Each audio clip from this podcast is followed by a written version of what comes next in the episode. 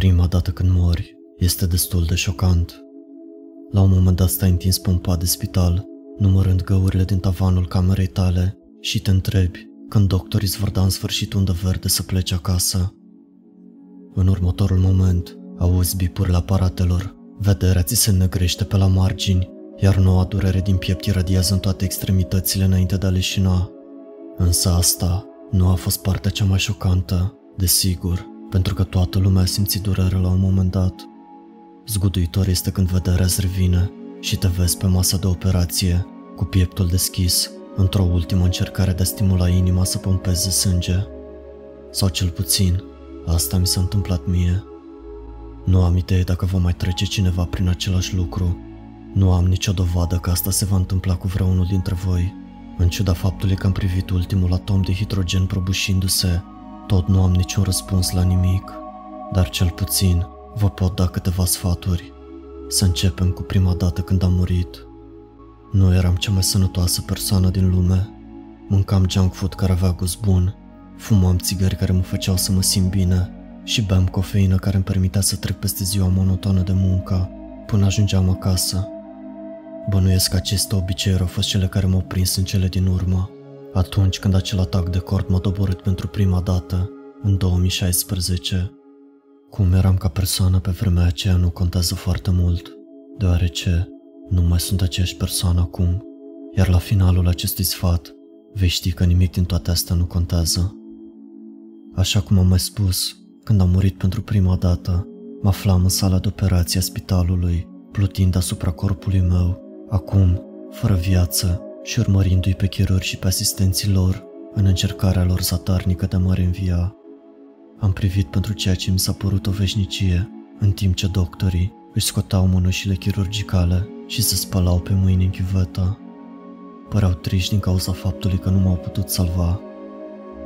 Acele 5 secunde în care se holbau în oglindă, fără să știe că eu pluteam chiar în spatele lor, invizibil și necorporal, mi-au spus atât de multe despre umanitatea acestor persoane.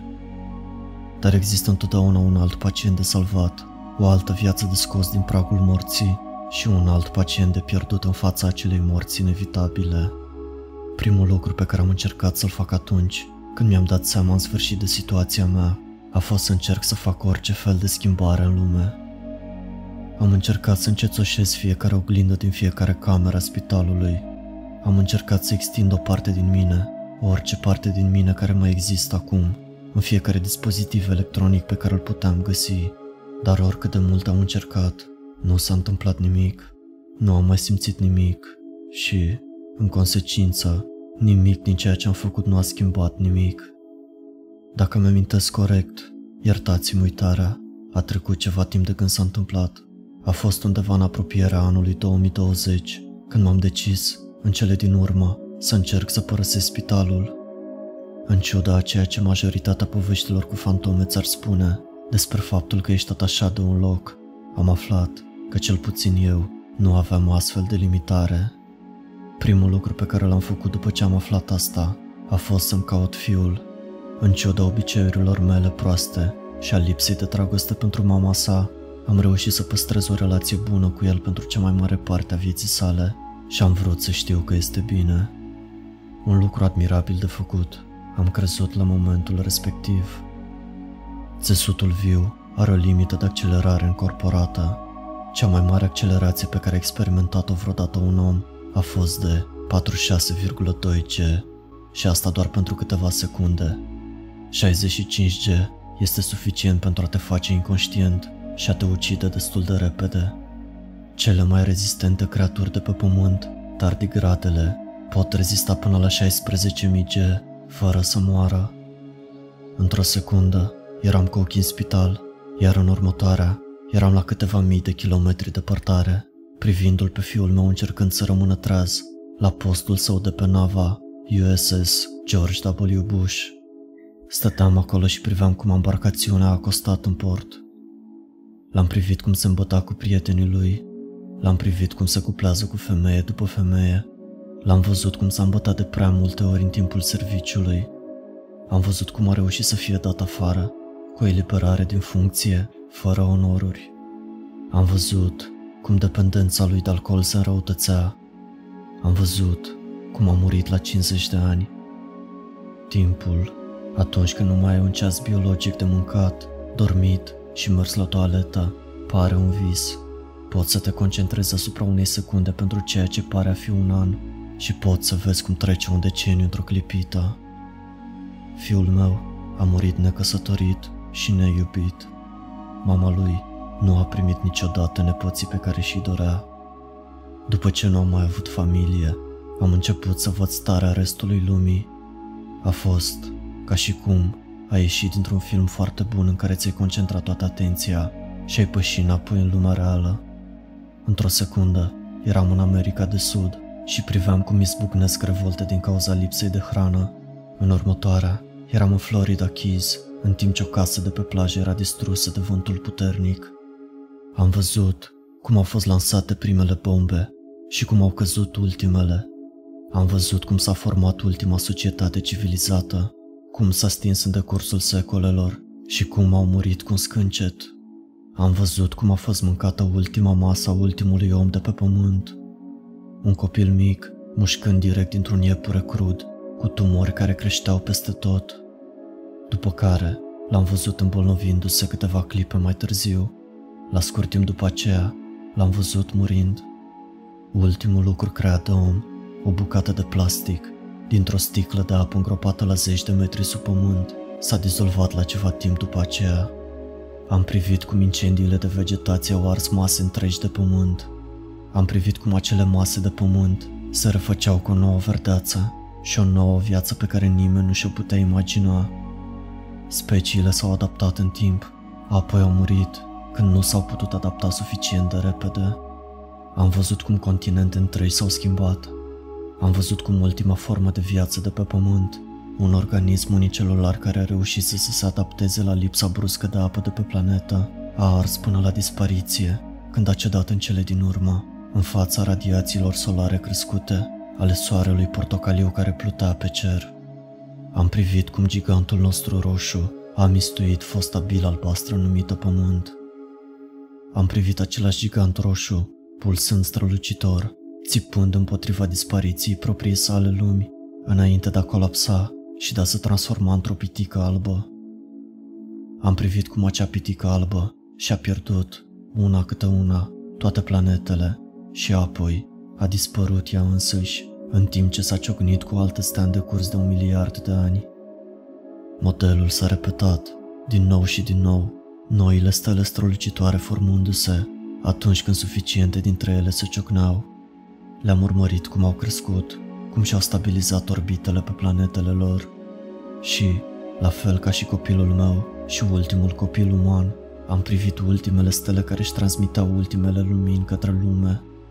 Am privit cum ultima materie complexă se descompune în componentele sale de bază și, în cele din urmă, am privit ultima bucată de materie cum se stinge și dispare. Acel întuneric, acel neant, nu a durat mult. Următorul lucru pe care l-am auzit a fost un râs. Primul lucru pe care l-am văzut a fost lumină. O lumină atât de strălucitoare încât mi-a ars ochii. Ochii pe care îi aveam brusc dintr-o dată. Am simțit umezeală pe pielea mea. Am simțit cum oxigenul îmi intră în plămâni când am respirat pentru prima dată. Am simțit, pentru prima dată după o eternitate. Eram atât de fericit încât am început să plâng într-un geamăt nesfârșit care a fost în cele din urmă oprit, când o formă încețoșată m-a strâns la piept și mi-a vorbit încet la noile mele urechi. Eram din nou în viață. Nu am pierdut timpul cu această viață nouă descoperită. M-am folosit de amintirea unei vieți anterioare și a unei eternități anterioare pentru a absolvi facultatea cât mai devreme posibil. Un copil minune, se pare, este ușor de confundat cu cineva care a trăit deja odată. Mi-am folosit cunoștințele pentru a obține fiecare avantaj pe care l-am putut obține. Am fost milionar până la vârsta de 20 de ani, miliardar la 30 de ani. Am folosit acei bani și i-am investit în orice lucru caritabil pe care l-am putut face, care să împingă omenirea spre stele. Ajunsesem deja la concluzia, cu multe milenii în urmă, că nu puteam salva rasa umană, dar cel puțin puteam să o păstrez cât mai mult timp posibil. Am finanțat campanii de denuclearizare. În timpul vieții mele, am replantat jumătate din pădurea amazoniană cu banii mei. Am finanțat călătoriile spațiale private și m-am văzut murind din nou. Am privit cum imperiul corporatist pe care l-am construit continuă să funcționeze cu oamenii în care am avut încredere la conducere. I-am privit cum mi-au dirijat eforturile de a menține rasa umană în viață. Am privit în tăcere cum au trimis primii oameni pe Marte. Am privit cum au început eforturile de colonizare. Am urmărit cum a trecut secolul următor și cum a fost lansată prima navă interstelară. Am privit cum acea navă a fost făcută bucăți de o furtună de micrometeori. Am privit cum ultimul om a murit din nou, de data aceasta, într-un adăpost de sub pământ, acum nelocuibil. Ultima lui masă a fost o conservă de fasole veche de zeci de ani, care, fără să știe, fusese contaminată cu botulism. Plasticul s-a dizolvat, apoi pământul, apoi soarele. După ce întunericul a cuprins totul, am auzit din nou râsul. Nu a fost pentru mult timp, deoarece a fost înlocuită lumina, sentimentul și conștiința unui nou născut. Am petrecut din nou timpul pentru a construi o viață incredibilă. De data aceea, am reușit chiar să ajung eu însumi în spațiu, înainte de a muri din cauza unei bombe genetice cu ceas, la 78 de ani. În negura eternității, din nou, râsul, apoi lumina. Am văzut sfârșitul tuturor lucrurilor de mai multe ori decât îmi pot imagina. Am văzut suprafața fiecarei stele și a fiecarei planete de pe fiecare cer din fiecare lume. Am privit umanitatea cum se prăbușește și moare de fiecare dată. Am auzit același râs, același chicotit, de fiecare dată, în secunda dinaintea întoarcerii mele. Am condus rasa umană ca un dictator tăcut și am pus fiecare piesă la locul ei de nenumărate ori, însă nimic din ceea ce fac, indiferent cât de mare sau cât de mic, nu poate prelungi viața speciei noastre mai mult de câteva secole. Sigur, există și alte forme de viață acolo, dar ce poți face cu aceste cunoștințe, în afară de le privi cum mor ca noi toți? Iată un sfat de la singura persoană care a văzut eternitatea. Nimic din ceea ce faci nu contează. Tot ce ai creat se va transforma în praf. Bucură-te de viața ta. Pentru că începutul la tot, începutul existenței, este poanta unui banc